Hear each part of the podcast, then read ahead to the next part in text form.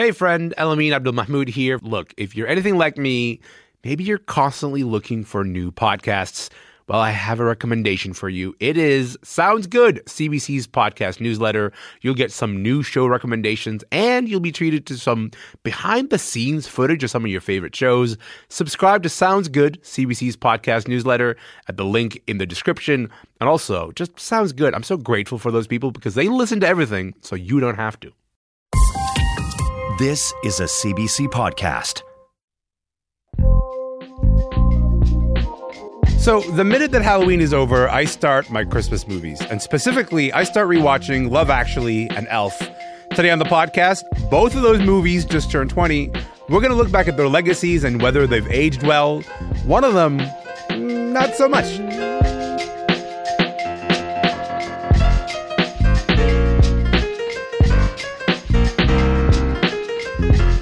I'm Elamin Abdul Mahmoud. This is Commotion. All right, let us get into the Christmas spirit with this. It's written in the wind. Somewhere I go.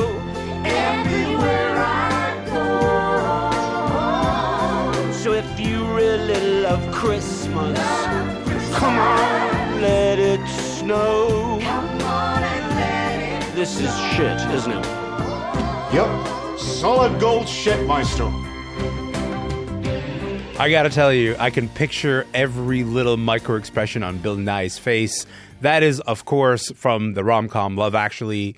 And that is the opening, from the opening of one of two Christmas classics that are turning 20 this year. Love Actually is one of them. And then there's also the other one, which is Elf. That Elf is with Will Ferrell and Zooey Deschanel. We're going to talk about both of those movies because they kind of become inescapable this time of year, right? You're going to hear exactly what it is that makes them so great, but also why one of them hasn't aged so well. So I spent quite a bit of time talking about Love Actually and about, and about Elf with Hanna Flint and Rad Simonpillai.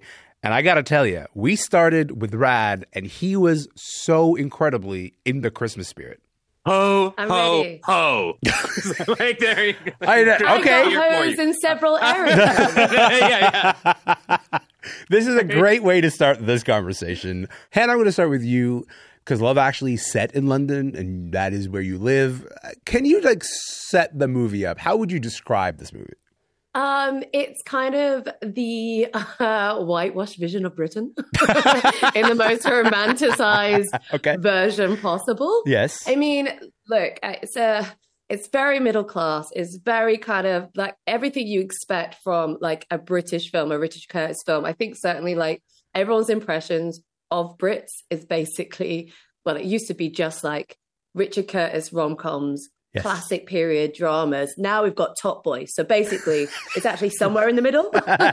um, but um, you know, it's it's this very sincere, uh, kind of you know, joyful Christmassy comedy about kind of connections that I will say as much as um, like you said. I, you know, you come when it comes on the TV, it's one of those things that you kind of watch. And certainly when I was what, so it's it's 20 years ago, so I was 15 when this came out. I loved it, and now I'm like, oh, there's there's a lot of issues, there's a lot of things uh, wrong with it. Um, Well, I think that's like a lot of films right say- nowadays. It's like, it's a movie that gives you a lot of opportunities to take a lot of issues because it's a it's it's a kaleidoscopic film. There's all these different stories that are kind of colliding, um, and as they collide, you kind of go like, "Oh, I don't know about this now," especially now. How many times did you say you've seen Love Actually, Hanna? Because I think like I feel I'm at like- like twenty, maybe thirty. I don't know.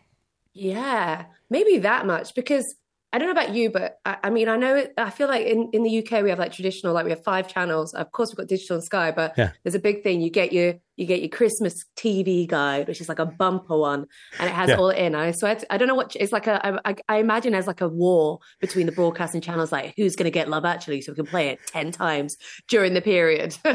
so it's kind of on all the time. I think Yeah. I have it on DVD, so I've already seen it probably more than you have. I I don't even doubt that at all. Rad, how many times have you seen Love Actually?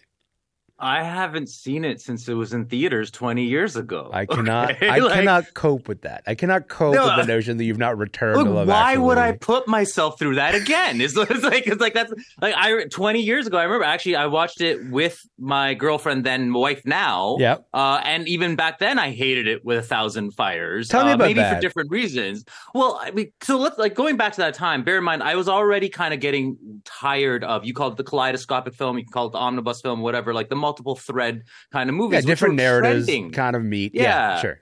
The kind of thing that Robert Altman, you know, mastered with Nashville and Short Cuts, and that was becoming a tr- that was a real trend in, at that time in the early two thousands, right? You think about especially because like because of Tarantino, right? Pulp Fiction and then Snatch and the British side, like they they they kind of created this taste for like these multi narrative movies, which then Yeah, also and you hate when stories collide. You're like, that's bad. No, no, I don't love it beca- this. because it became a lazy crutch for filmmakers who had nothing to say. If I don't have a story to tell, let me just take ten different stories and put them all into one. That's what I just uh, hated. But then, so now I did try. That was twenty years ago. Yeah. I, I did try to rewatch this movie. Okay. Um, so I put it on because of this conversation, and I totally forgot that it was the way it responds to 9-11 like i didn't I, and so like you know like both this and elf are you know both came out in 2003 so they obviously like you know they they have their ways of uh, responding to 9-11 we can get into how elf does it down the road but like the Love opening Actually, monologue of Love it- Actually opening monologue is, is is like Hugh Grant saying, "Hey, as far as I can tell, no one. I have this speech memorized. I'm very happy to recite this for you, Rad. But the speech is like where he where Hugh Grant says, as far as I can tell, like no phone calls um, from the planes as they were going down in 9/11 were like messages of messages of hate. They were all messages Yeah. of love. And you were like, I hate love. No, no, So, no. I yeah. heard that speech as you know, whenever I'm down, and you know, the the plane, the twi- the, the plane and the towers get me down. I look at the t- arrival terminal and see all the people who made it to the terminal, and that makes me feel good. Like I was like, oh my god, are you? Are you? It's are a you kidding me? grim reading of that, I think. exactly, and it's, it's basically like you know, let me slap 9/11 on the packaging of my 10 in one holiday bulk sale. Like that was it was grotesque.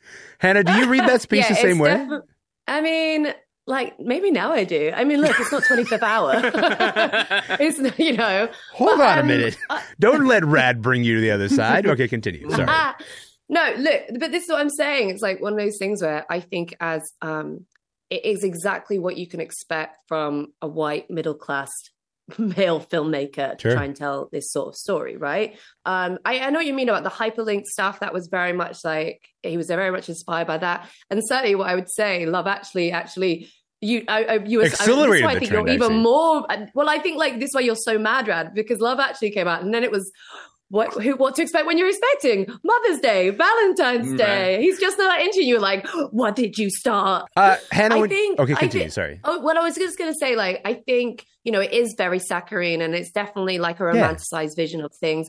I will say one thing that I quite liked about it is that it wasn't a perfect depiction of relationship. I think what, you know, what makes a really good Christmas movie, especially nowadays, as much as this is very middle class, you know, like Fleabag, right? We can love that, but it's like, this is a very middle class TV show. Sure. What I like about it is, is that it got into like kind of grief and broken relationships Yeah. and like it wasn't so right? betrayal. It wasn't so Yeah. perfect. You Mhm. know, I think the whole thing with like, you'll love this because uh, I'm a Joni Mitchell massive fan. Like, she's my girl, Canadian queen. Yes. And I think like that moment where Karen, I love that she's called Karen. Yes. Um, Emma when she like character. opens, yeah, Emma Thompson, when she opens up her present, she thinks it's going to be the necklace, but it's a Joni Mitchell album, and it's like you feel that. And when she's just sitting there, and it's one of the best uses of both sides now, Yes. especially as like that song.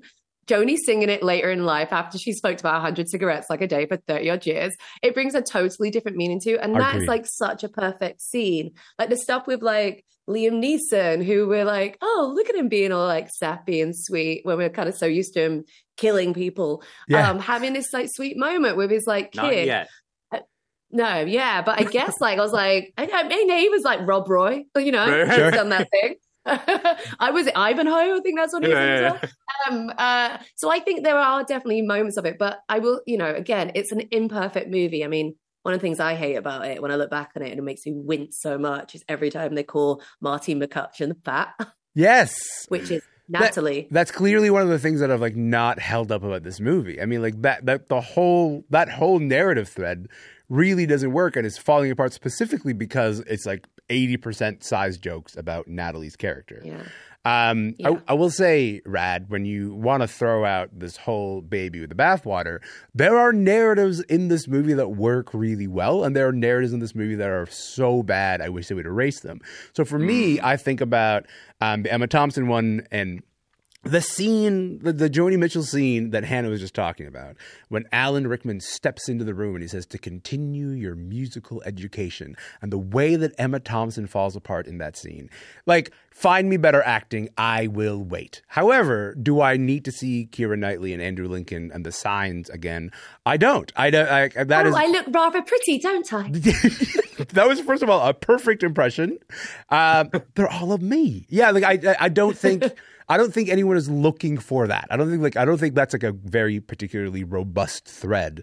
Um, the Laura Linney uh, the, uh, sort of thread is incredible, and she does it with great execution. So I'm not ready to like give up on this movie, and I think I keep returning to it because every time that I watch it, I kind of find something redeeming about each of the narrative threads.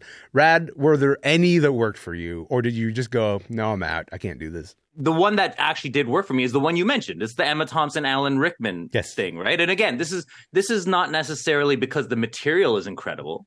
The cast is incredible. Mm. They cast Alan Rickman. First of all, they know what they're doing when they cast the villain of Die Hard as another Christmas season villain.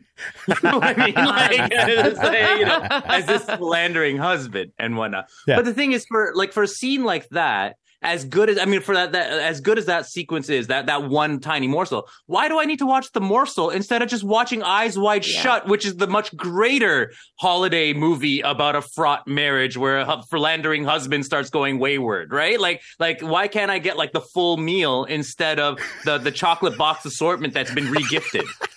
I will also say one thing I think about when I look back on it is just like how the two storylines where a woman is, I suppose, the more lead in it, right? Yeah, mm-hmm. Karen and Sarah, so Laura Linney and Emma Thompson. Emma Thompson. They have their hearts broken. They do. They have literally they don't get it. Men ruin their life, Yeah. their lives. Whereas if you look at the other, because I think this has started out actually, he what Richard Curtis wanted to do. He had two storylines, which was basically the Prime Minister storyline, Colin Firth one. He wanted to do them as two separate films, but just threw them together. Yeah. But all the other ones is about the men, kind of like, oh look, it's kind of all right, except for like Andrew Lincoln, and he walks away like he's a hero, and it's like. Put him on the watch list. He's a weirdo stalker. Also, like We are not letting that go. We are not letting that go. We are He's a- talking about And- this. Go, tell weirdo. yeah.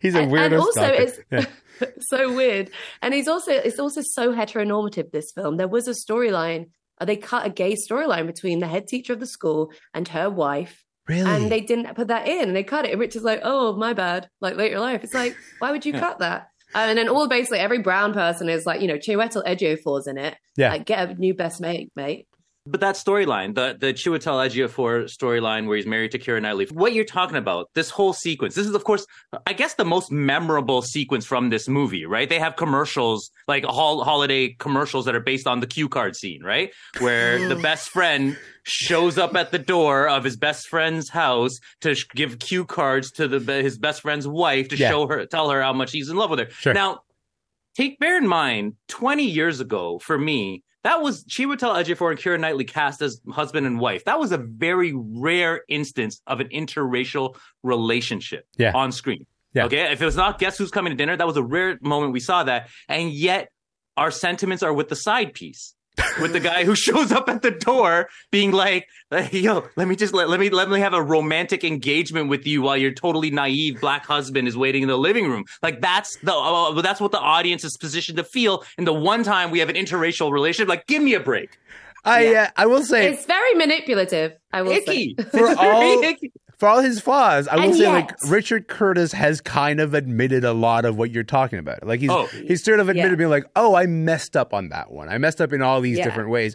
I don't know if that means like you have to give him a pass. I don't think you do, but I, I- I think there is there's something to be said about a filmmaker being like, "I gotta I gotta own up to all of these things." Uh, Hanna, I do want to talk also about the fact that like this movie has become this enduring holiday classic even given all the flaws that we just spent so much time talking about you've watched this movie a lot like what makes it a rewatchable movie for you I think it's got so many familiar faces yeah I think it is a kind of time capsule in a way. I think certainly in the UK, there's so many Britishness, like some quintessentially British things. Like Uh-huh. my favorite, one of my favorite jokes in this, and you mentioned Bill Nighy, and fun fun fact, Bill Nighy like lives somewhere near me, and I see him all the time walking around. And I've Hanna, got to the move into point your I'm like, neighborhood. Let's go. Mate, I, I sometimes I'm like, "Hey, Bill," it's like great. but I think also there's a bit ways on like prep, like uh, Saturday morning TV or something with like the these TV presenters, Ant and Dec, were like literally face of you know day primetime TV. Oh, they're like, everywhere. entertainment and stuff. Yeah. but I love it where he's like, "Yes, Ant or Dec," and it's like little things like that that stick out. Um, and also, again, it's kind of you know, it's all about trying to get. Everyone wants a Christmas movie where kind of things work out. Again, there's enough things in this film where storylines work out. Yeah. There's a romanticized vision. There's enough happily ever afters to kind of like balance out the very di- like disasters that actually take place. So I think that's what it is. And I, you know, again, I, I think that it's the nostalgia for that time. And don't get me wrong, like there are so many films that I watch now. I mean, as someone who grew up on rom coms and was that my like my jam, there's so many films that I watch now. I'm like, Ooh, maybe, maybe we shouldn't. maybe we shouldn't watch this anymore. But I will. Hey, I'm journalist Sam Sanders. I'm poet Saeed Jones. And I'm producer Zach Stafford, and we are the hosts of a podcast called Vibe Check. On Vibe Check, we talk about everything news, culture, and entertainment, and how it all feels. That's right. We talk about any and everything on our show, from real life issues like grief to music and movie critiques. And that barely scratches the surface. Yes, indeed. And it doesn't stop there. We have got a lot to say. So join our group chat, Come to Life. Follow and listen to Vibe Check wherever you get your podcasts.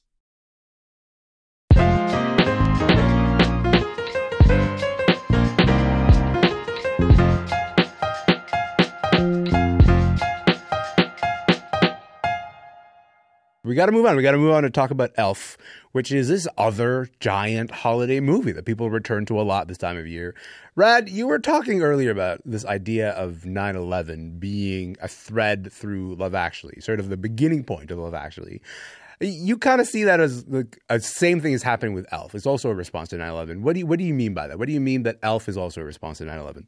Well, so like I think the way it, it the way it happens in Love Actually is so much more superficial, and it's a way for them to kind of build relevance points for something that is not relevant at all. Uh, totally irrelevant is the way. Tell us we'll how you really feel. Okay, yeah. yeah. But in terms of Elf, like, look, I think it's not as explicit. I think Mm. it's a matter of like knowing that this movie was created in that moment, and and and in kind of in, in its sentiment is responding to the mood in New York City. I mean, it is set in New Mm. York City. It's in by sentiment, it is responding to kind of the cynical mood that has taken over in the aftermath of 9-11. Yeah. And you see like little nuggets of like, you know, the big American flag in the office building. The character Buddy goes to reunite with his dad who works inside the Empire State Building. By the way, his dad played by James Caan. Yes. The fact that almost every New Yorker is either on the offense or the defense, and then in comes this elf who's just trying to cheer everyone up and who's just totally naive and trying to bring, you know, make everyone kind of find hope again. The fact that the final scene has you know Santa's sleigh crashing in Central Park, and and once again, all everyone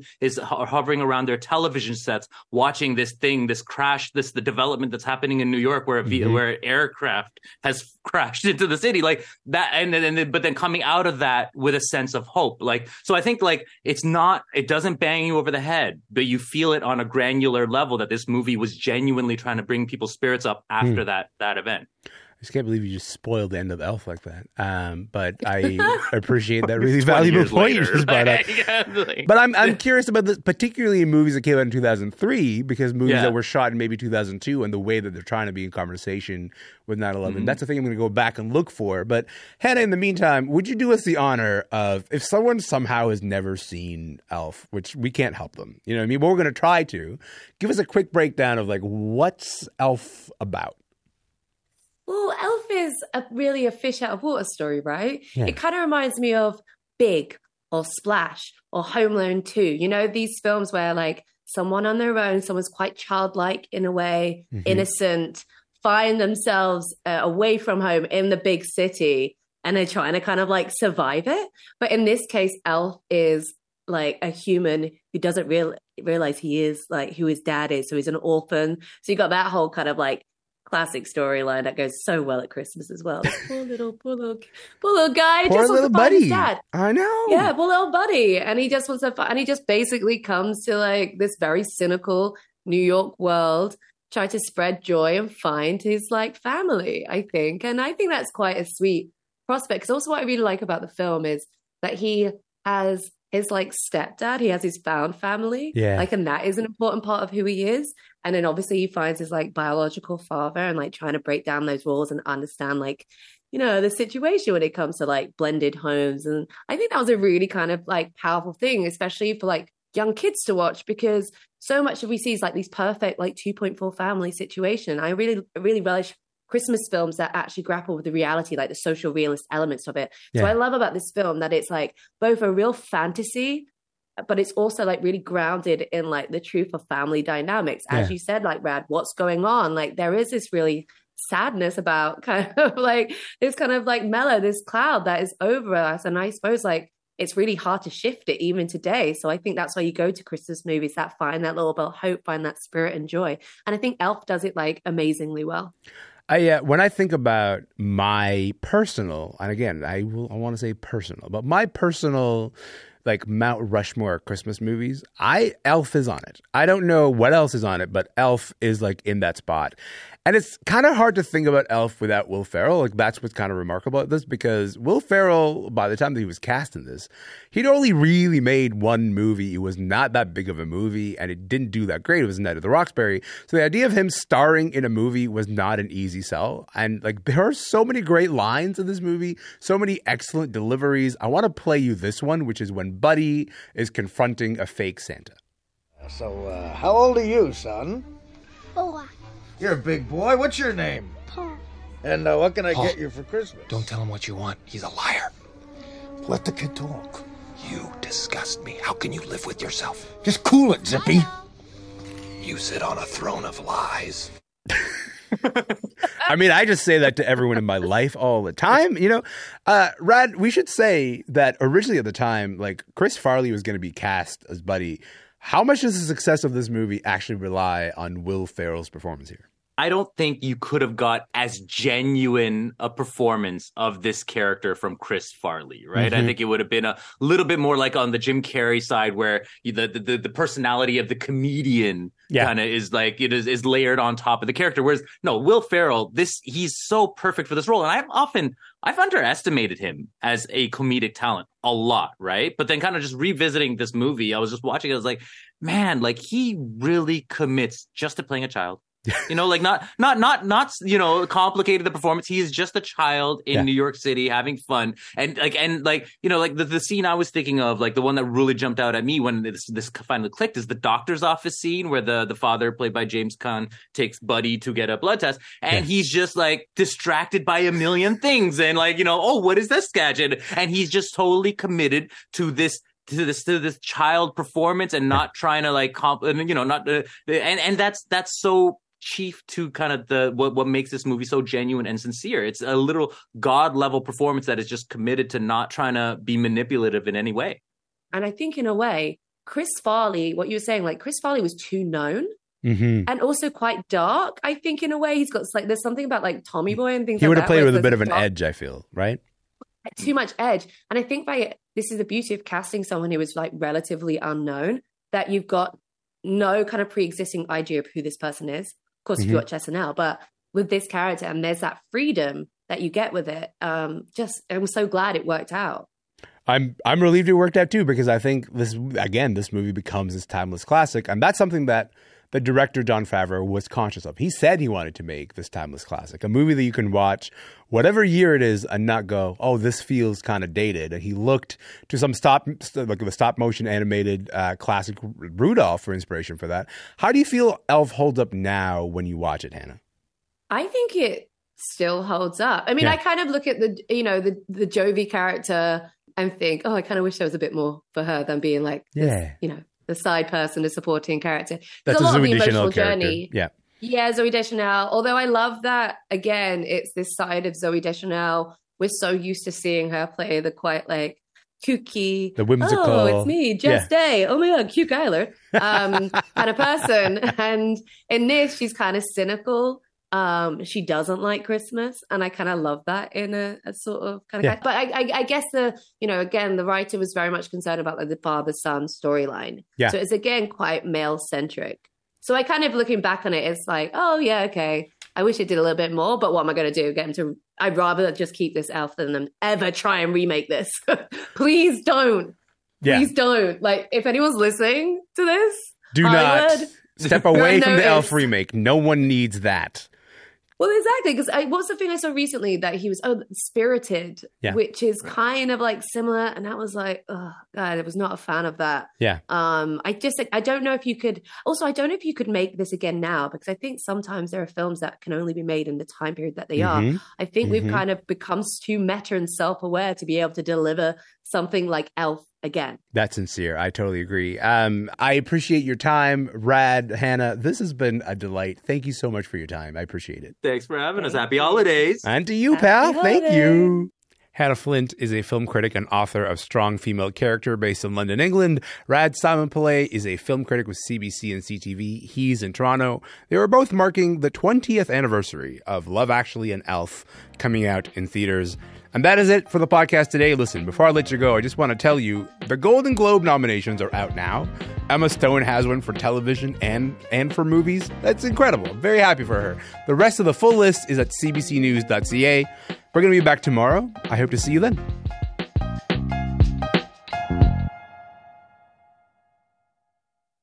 For more CBC podcasts, go to cbc.ca slash podcasts.